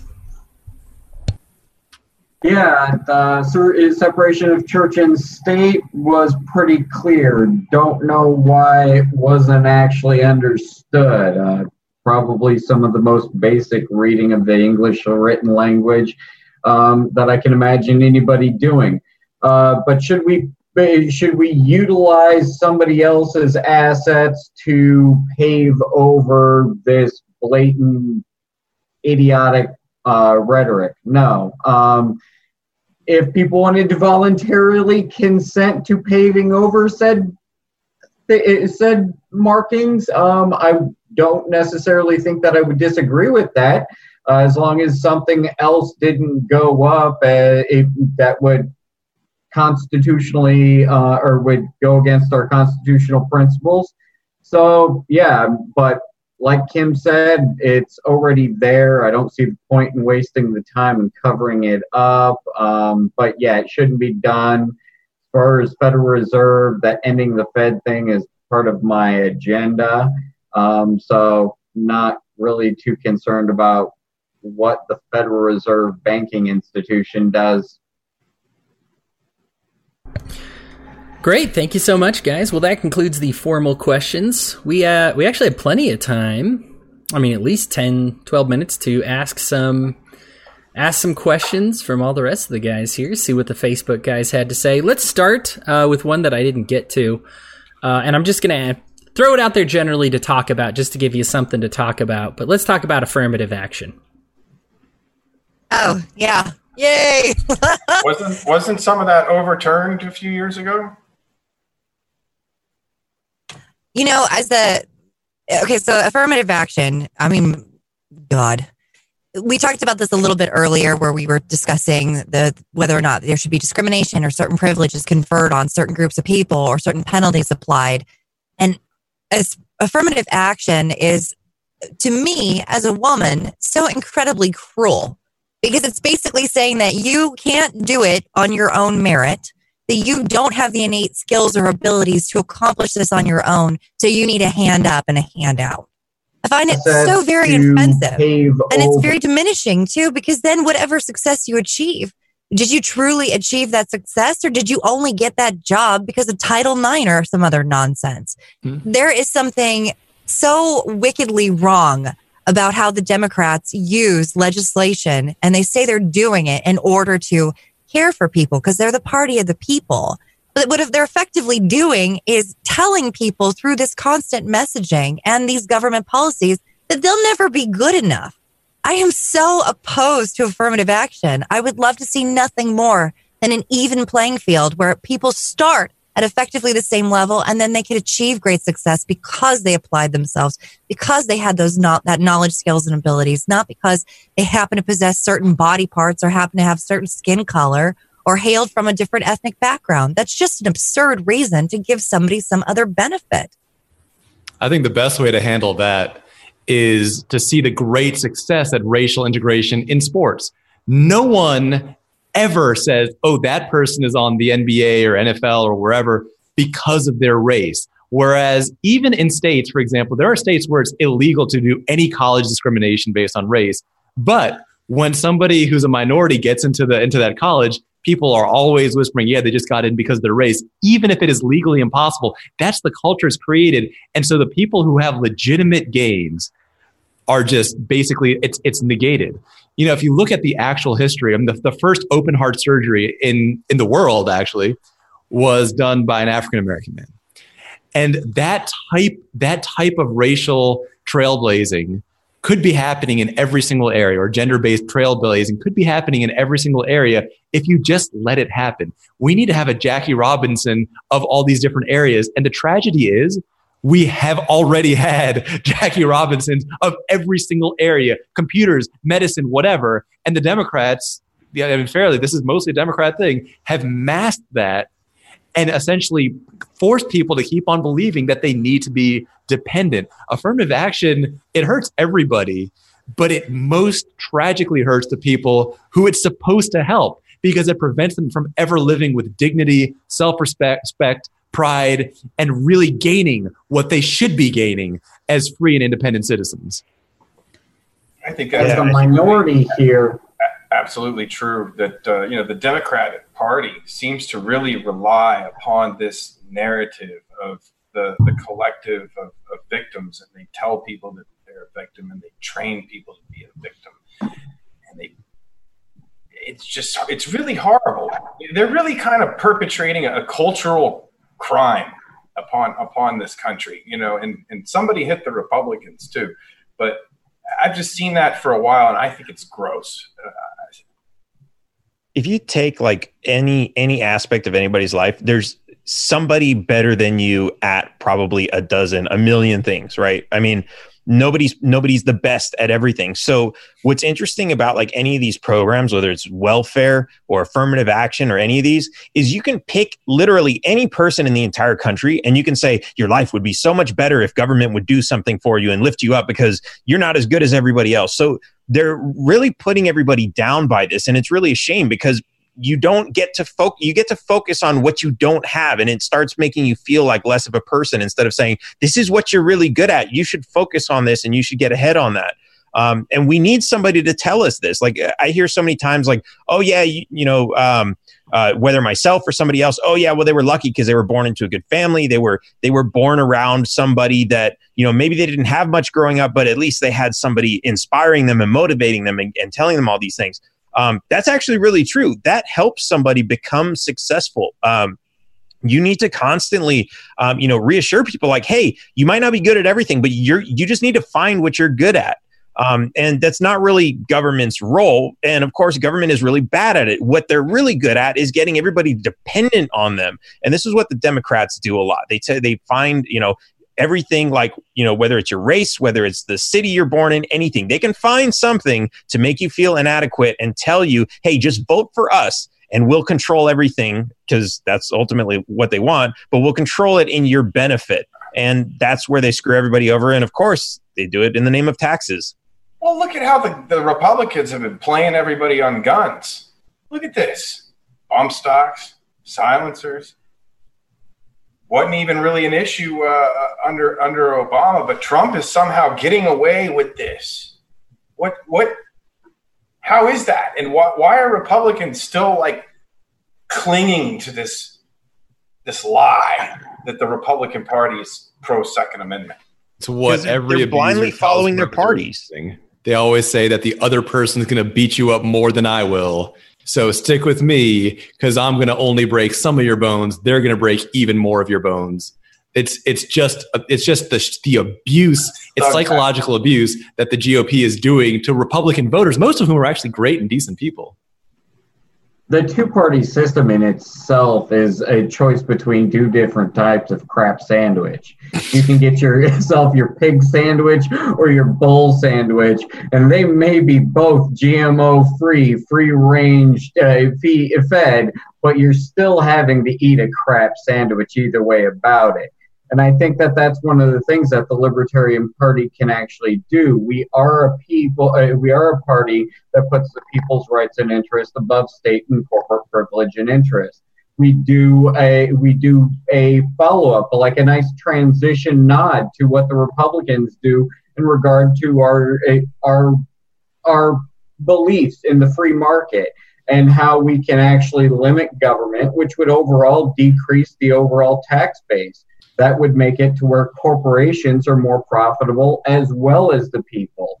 Um, we have a very good social a, a very good social atmosphere in regard to our policies as well. We want individual ownership and as well as individual rights. Um, I don't see why it is that the people have this constant need to fall back into like I watched Kim Ruff's uh, like the 10 minute video of Kim Ruff on uh, uh, Judge Napoleon or oh, or whatever. Come on, dude, you don't know the judge. Yeah. um, I, you know, I kind of have this mental block that when it comes down to all judges, they're all either Gandalf, Harry Potter, Harry Potter, or Hermione. Like, I mean, like it's all just a very bad magician's war uh, cosplay. Um, I want to I want to hear more from Kim Ruff about that interview. You think you got a, a fair shake? You think he did you right? Yeah, no, I thought he was very even-handed, and I I thought the questions were very fair. Um, I don't have any objection to anything that he asked. I think what was a little unnerving about it is, is just that, like I was telling you guys, the setup. Where you are in an isolated studio and you're effectively looking at a mark on the wall and you're listening to an earpiece and you're trying to talk to somebody as though you're sitting next to them. So you miss all of the nonverbal cues that naturally feed into a conversation, but you're still trying to make it look for a live audience like it's nonverbal. It was very weird. And, but so that was, that was a little bit interesting. And then the other thing is just dealing with that very compressed timeline, you know, because he, he has an intro and he, he he let me know ahead of time this is what we're gonna i'm gonna do this opening segment this ad and then i have a, a little bit of a, a monologue i'm gonna give and then we'll go into the interview but the interview itself i mean it wasn't more than maybe six or seven minutes and he asked me i don't know maybe 10 questions that i had to answer in six or seven minutes so that was that was very interesting it was very interesting questions? Did you know the questions ahead of time? No, I had no idea what he was going to ask me. I kind of figured based on his monologue where he was going to take it, what direction he wanted to go in.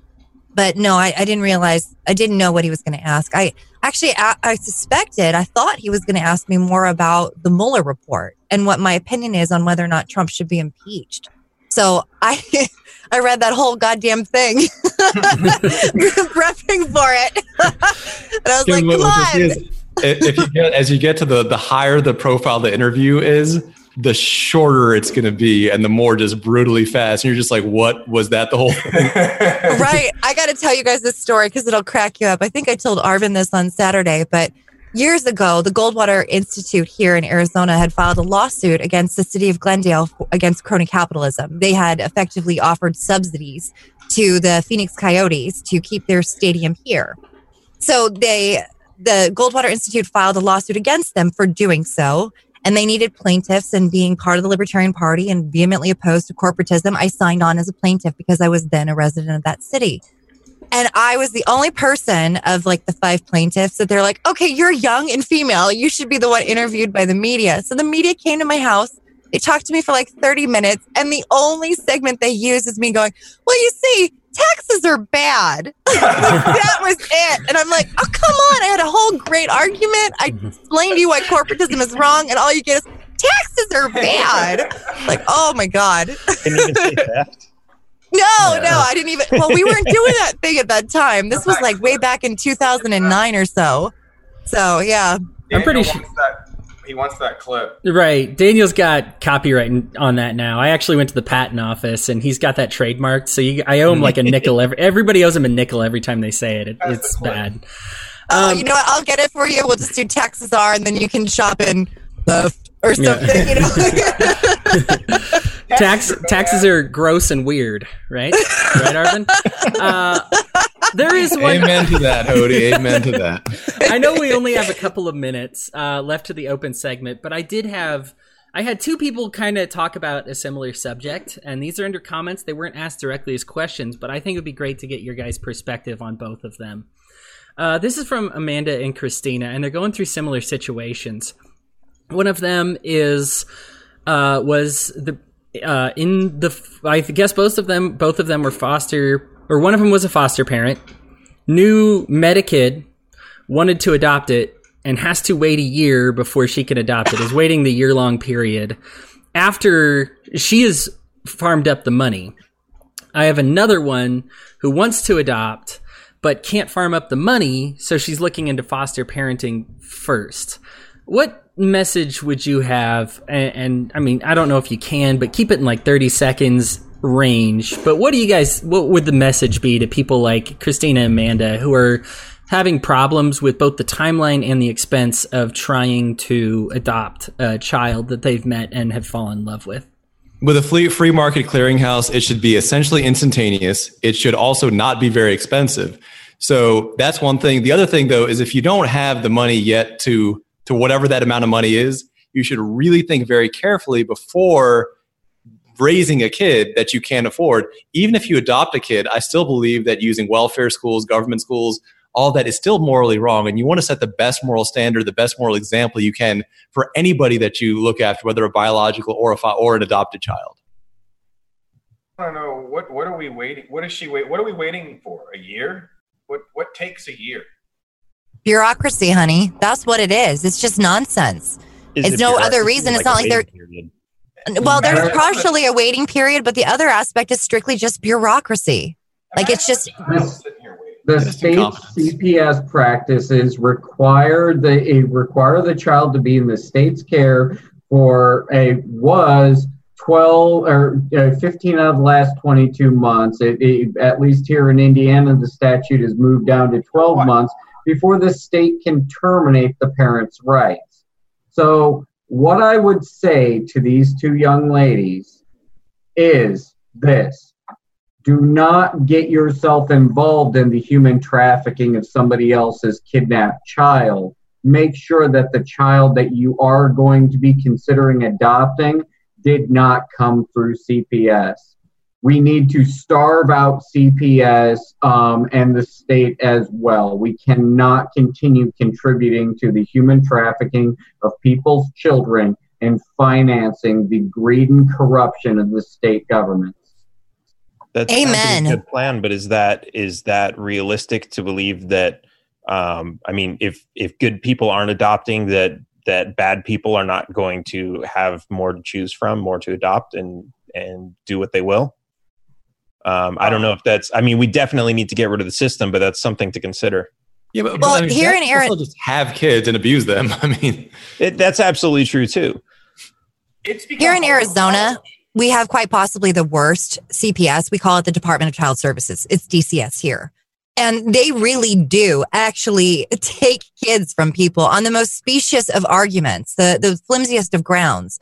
And they will keep them for a certain period of time so that those parental rights are terminated. Because the argument will be made, well, if our child's been in our custody for nine to 12 months, then they're no longer emotionally attached to their parents. Therefore, it's not healthy for them to return to that previous environment.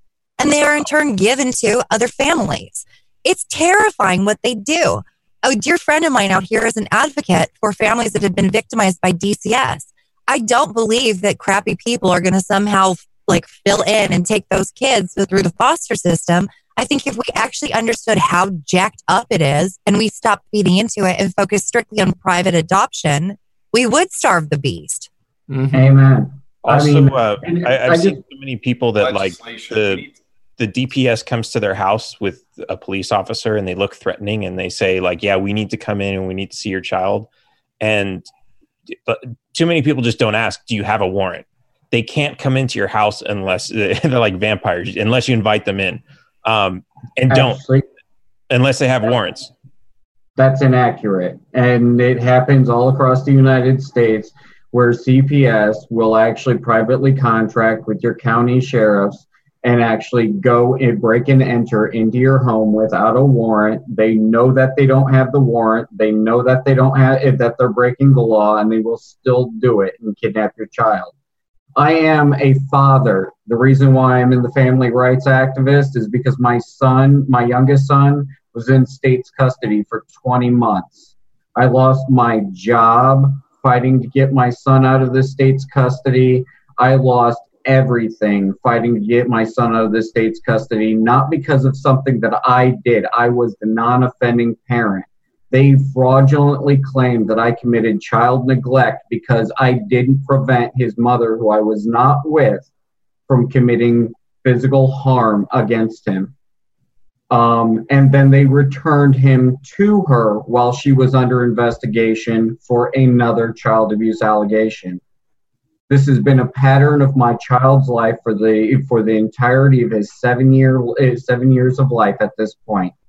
And I am the and I'm the one that I've fought to get custody modified to me, but they refused to do so.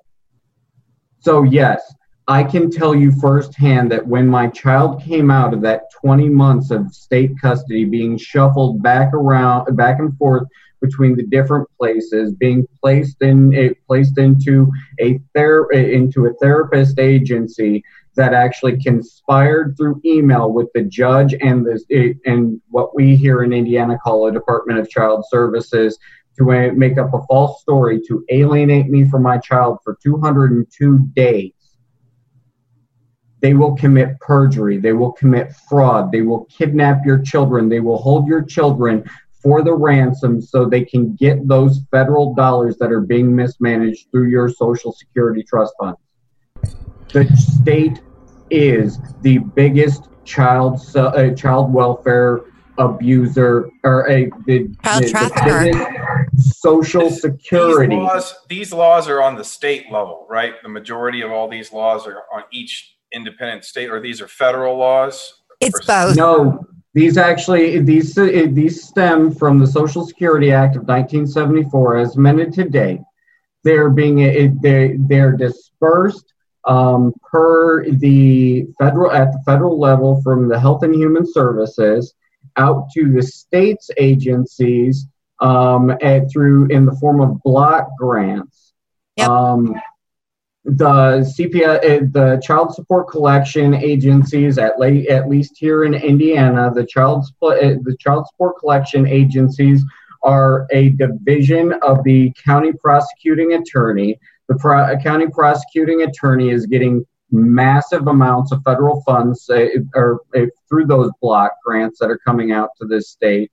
Um, and these, in, like at least the DCS in uh, Indiana in 2017 alone, cost this taxpayers 1.2 billion dollars, and that was the year that my son was in the state's custody. I did want to. Uh, I, I love your guys' comments on this. We do have to get wrapping up here. Uh, I hate. I hate to wrap it up, especially when such a personal story. But the uh, time demands, and Facebook cuts me off after two hours. So let's do this. Uh, closing statements about social issues, and let's start with Daniel Behrman. Three minutes on all these, by the way. Three minutes. Go ahead. Um, I, I don't have much to say other than taxation is theft. Um, you know, like a lot of these, um, a, a lot of politicians come to us and they tell us, "Hey, we're going to make your life better. Um, we're going to vote for us, and we're going to do something that's going to make your life so much better. We're going to give you jobs. We're going to give you welfare. We're going to give you whatever they're going to give you. Um, we're going to give you equality." They just sell you all this wonderful stuff, but the reality is, all they're doing is there. There's free cheese and a mousetrap. They're tricking you into voting them back into power so that they can take something and control your life in some other way. Um, that's all they're doing. Uh, we need to recognize this because the more they, once we start to wake up to this and we start to, we stop falling for their tricks, um, they're going to have less control over us. So whether it's whether it's social programs, um, whether it's uh, social engineering, whether it's them deciding who gets to live and who gets to die, um, you know, there are some people who who support abortion um, not because they think like oh it's going to help people but because they want people of other races to start disappearing there are people who think like that and it might not be a majority of people in government but there are people who think like that and that's really important to consider um, there you know when people say they are for abortion or against abortion they have all kinds of reasons uh, some people say it's because of taxes um, you know, and, and some people say it's because of one reason, and really they feel it's because of another reason. We really need to understand this. Um, also, it's really interesting to see that, like, while a lot of people think, like, hey, we need to take care of people and we need all these social welfare programs, um, there was, uh, I think it was uh, New Hampshire or Vermont that had a welfare program. And instead of saying, hey, we're going to drug test all these people like they did in Florida, um, what they said was, if you're able bodied and you're receiving welfare, um, what we're going to do is we're going to ask you to do some amount of community service in exchange for this money. What happened was 80% of those people dropped off the program and said, hey, if I'm going to work for money, I might as well go get a real job and earn some real money instead of these little pennies that you're giving me. Um, so it's, you know, when you create these programs and you give people an easy way to get stuff, um, it's it lowers your value because just like these people saw they were receiving a little bit of money but their lives were kind of miserable because they were getting the bare minimum because they weren't putting any effort into it. Um, but then once they had once they had that incentive to be lazy taken away um, they actually went and empowered their own lives and they have better lives now because of it. So i know a lot of people are struggling right now um, i know it's uh, your cost of living is difficult um, to get by just remember all of these things are taxes. Taxes are the reason your rent is so high. Taxes are the reason it's so expensive to get food in some cities. Um, taxes are the reason t- uh, transportation is so expensive to get to a, a decent job. This is all government taxes. We need to get rid of all these taxes, and a lot of these problems are really going to start solving themselves. Taxation is theft, and check out Behrman2020.com. Awesome. Thank you, Daniel. It's not a conversation about social issues unless we finish talking about taxation, right? Uh, let's move along to uh, Arvin Vohra. I'm going to break every rule in debate by closing, by starting my closing statement with a quote from a competitor. Kim Ruff once, and by once I mean a few minutes ago, said that we should all be able to agree that you shouldn't, unless you're a total sociopath, that you shouldn't kill people or kidnap them or steal from them.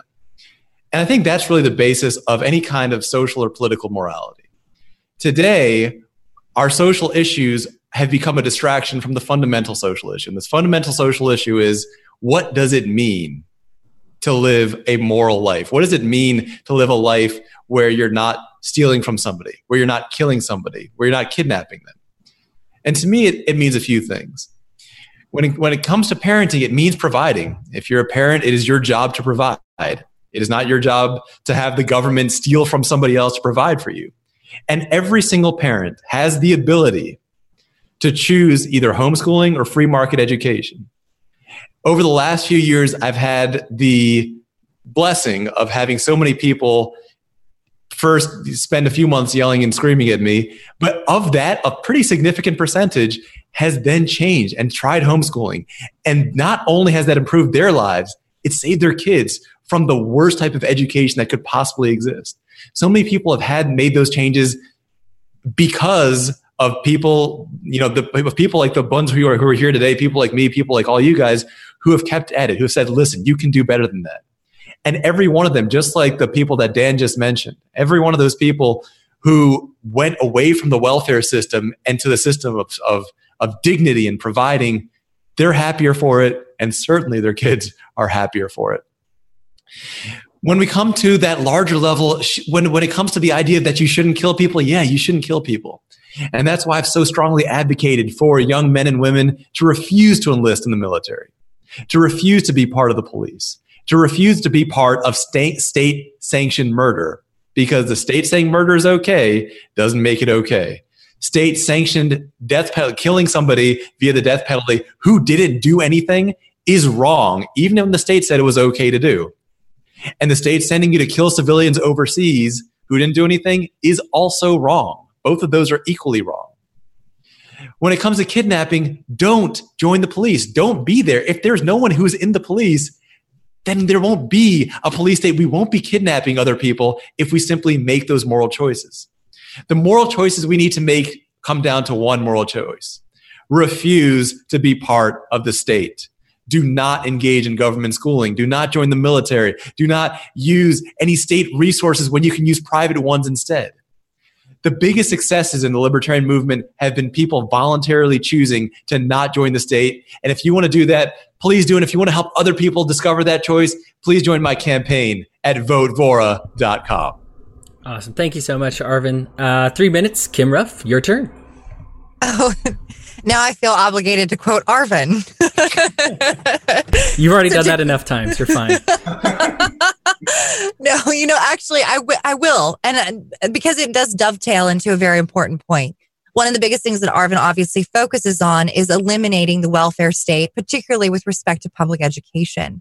And the reason why that is so incredibly critical is because it is the place where our young children are indoctrinated into this mindset that government is the cure for all that ails us. When we first set out to have this debate, I thought to myself, like, what the heck are we going to say? It's going to take us all of maybe 10 minutes tops because one of us is going to lead and say exactly what's true, and all the balance of us are going to say ditto. I thought it would be very, very short, but instead it becomes more complex because as we start to discuss these social issues, we look at the human element and we look at how humans are currently responding to these events using government and why they are indeed using government. And it is all comes back to the fact that we are involved in public education and it is telling us every single day that this is the way it is. That government is a cure for all that ails us, even when government is the very thing that ails us. This is the great lie that our entire society is built upon. And in the process of perpetuating this lie, we cause the greatest amount of harm on other people. And that is what's at the core of this people, individuals, human beings with lives, with souls, with needs, wants, and desires all their own. And we penalize them because we look to government to make a one size fits all statement, to be the panacea for unique individuals who cannot be lumped into one. I was, we were in Ohio this past weekend, Arvin, Chris Marks, and I, and my friend Sarah, Sarah Stewart, she's a sex worker advocate. And one of the things that she discussed was about mitigating harm. It's about harm management, harm reduction. When she talks about sex worker advocacy, she recognizes that a lot of people conflate sex worker rights with somehow making sex trafficking possible. But that's not really true. And the statistics don't bear out. And the fact of the matter is, is because we find it morally reprehensible as this puritanical society, or because we don't totally understand all the nuances of sex work, we penalize. And an entire group of people is treated like common criminals, penalized and harmed. They are put in prison. They have their property taken from them. They have their lives destroyed. And why? Because once again, we're using government to make decisions about how individuals should run their lives. And that's really what it boils down to. We need to stop looking to government to tell us who to be and who we are and what makes us wonderful and why we should go that way and not the other. And instead find our own path to bliss. There is no one size fits all. Every man has their journey and our journey is begins and ends with freedom. My name is Kim Ruff. I'm running for president. You can learn more about me at ruffphillips2020.com. Three minutes on the button. Thank you so much. Let's put another three minutes on the clock. Benjamin Lettery, let's have your closing statement. Yeah, this one was uh, this one was more interesting uh, than I thought it was going it was to be. Um, it was uh, it was fun as always. Uh, I guess I'm to take the time to, to say some things. Um, as far as like I'm concerned, we can we can talk about uh, social issues and economic issues and all these issues, but in, until we get some libertarians in, in local office and develop, developing that reputation in the community that uh, people in those communities can see that uh, these are more than just principles and platitudes that government really has led us down a really bad path. Pretty much everything we talked about tonight was just a result of government being over involved in something that it, it shouldn't be. And what a waste of time because you know that those people are all robbing us blind while we're sitting here arguing about this and that they don't care about any of this stuff. And it's all just a scam to get votes from people.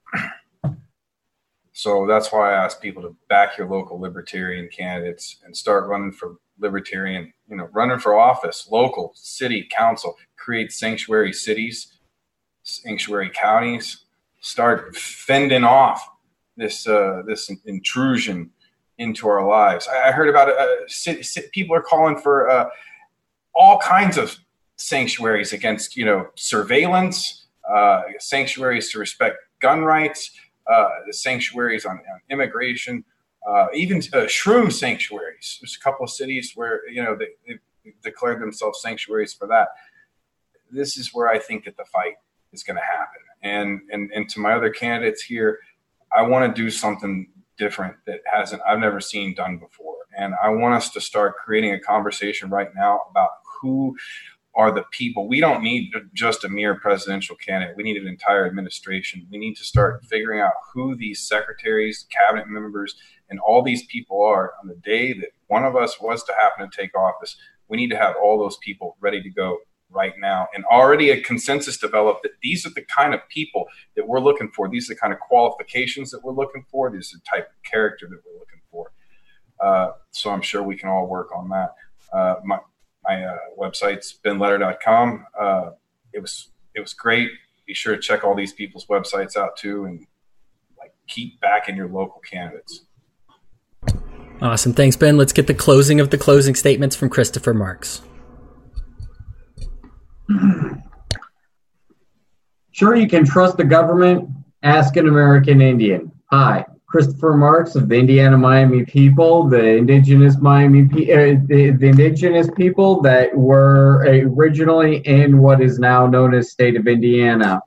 As you've heard here today, I think you can it, that there is clear and convincing evidence in support of the leading government Eh, the leading organized crime syndicate is your uh, very own governing body. And you need to take a look at them and find out who exactly needs to be thrown in jail. Now, while we also unilaterally agree that the non-aggressive principle is a eh, non-aggression principle is a very firm belief within the within the Libertarian Party, there is some debate as far as to how uh, what kind of leniencies we need to offer to public officials that are exhibiting certain narcissistic and sociopathic personality trait, character traits. So, if you'd like to learn more about me, you can find me on Facebook. It's Christopher Marks President 2020. I will be opening, uh, starting up a website I'm currently developing, and I am always looking for individuals to come join the Marks for 2020 administration because I already know within this fine panel a couple of people that I'd like to see sit within that administration already. Thank you.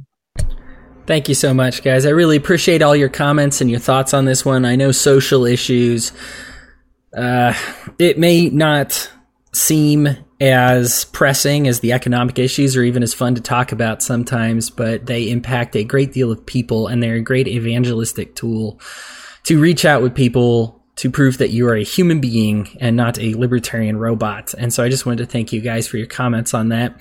And again, for making time for this entire thing. We are going to skip a week. In two weeks, I will be camping. So ordinarily we go every other week, but our next one will be on the 27th. Join us in the same place. We're Libertarians Podcast. We're going to be talking on criminal justice on June 27th. Same time, same place. You know where to do it. Again, candidates, thank you so much. And everybody else, just keep fueling the fires of liberty.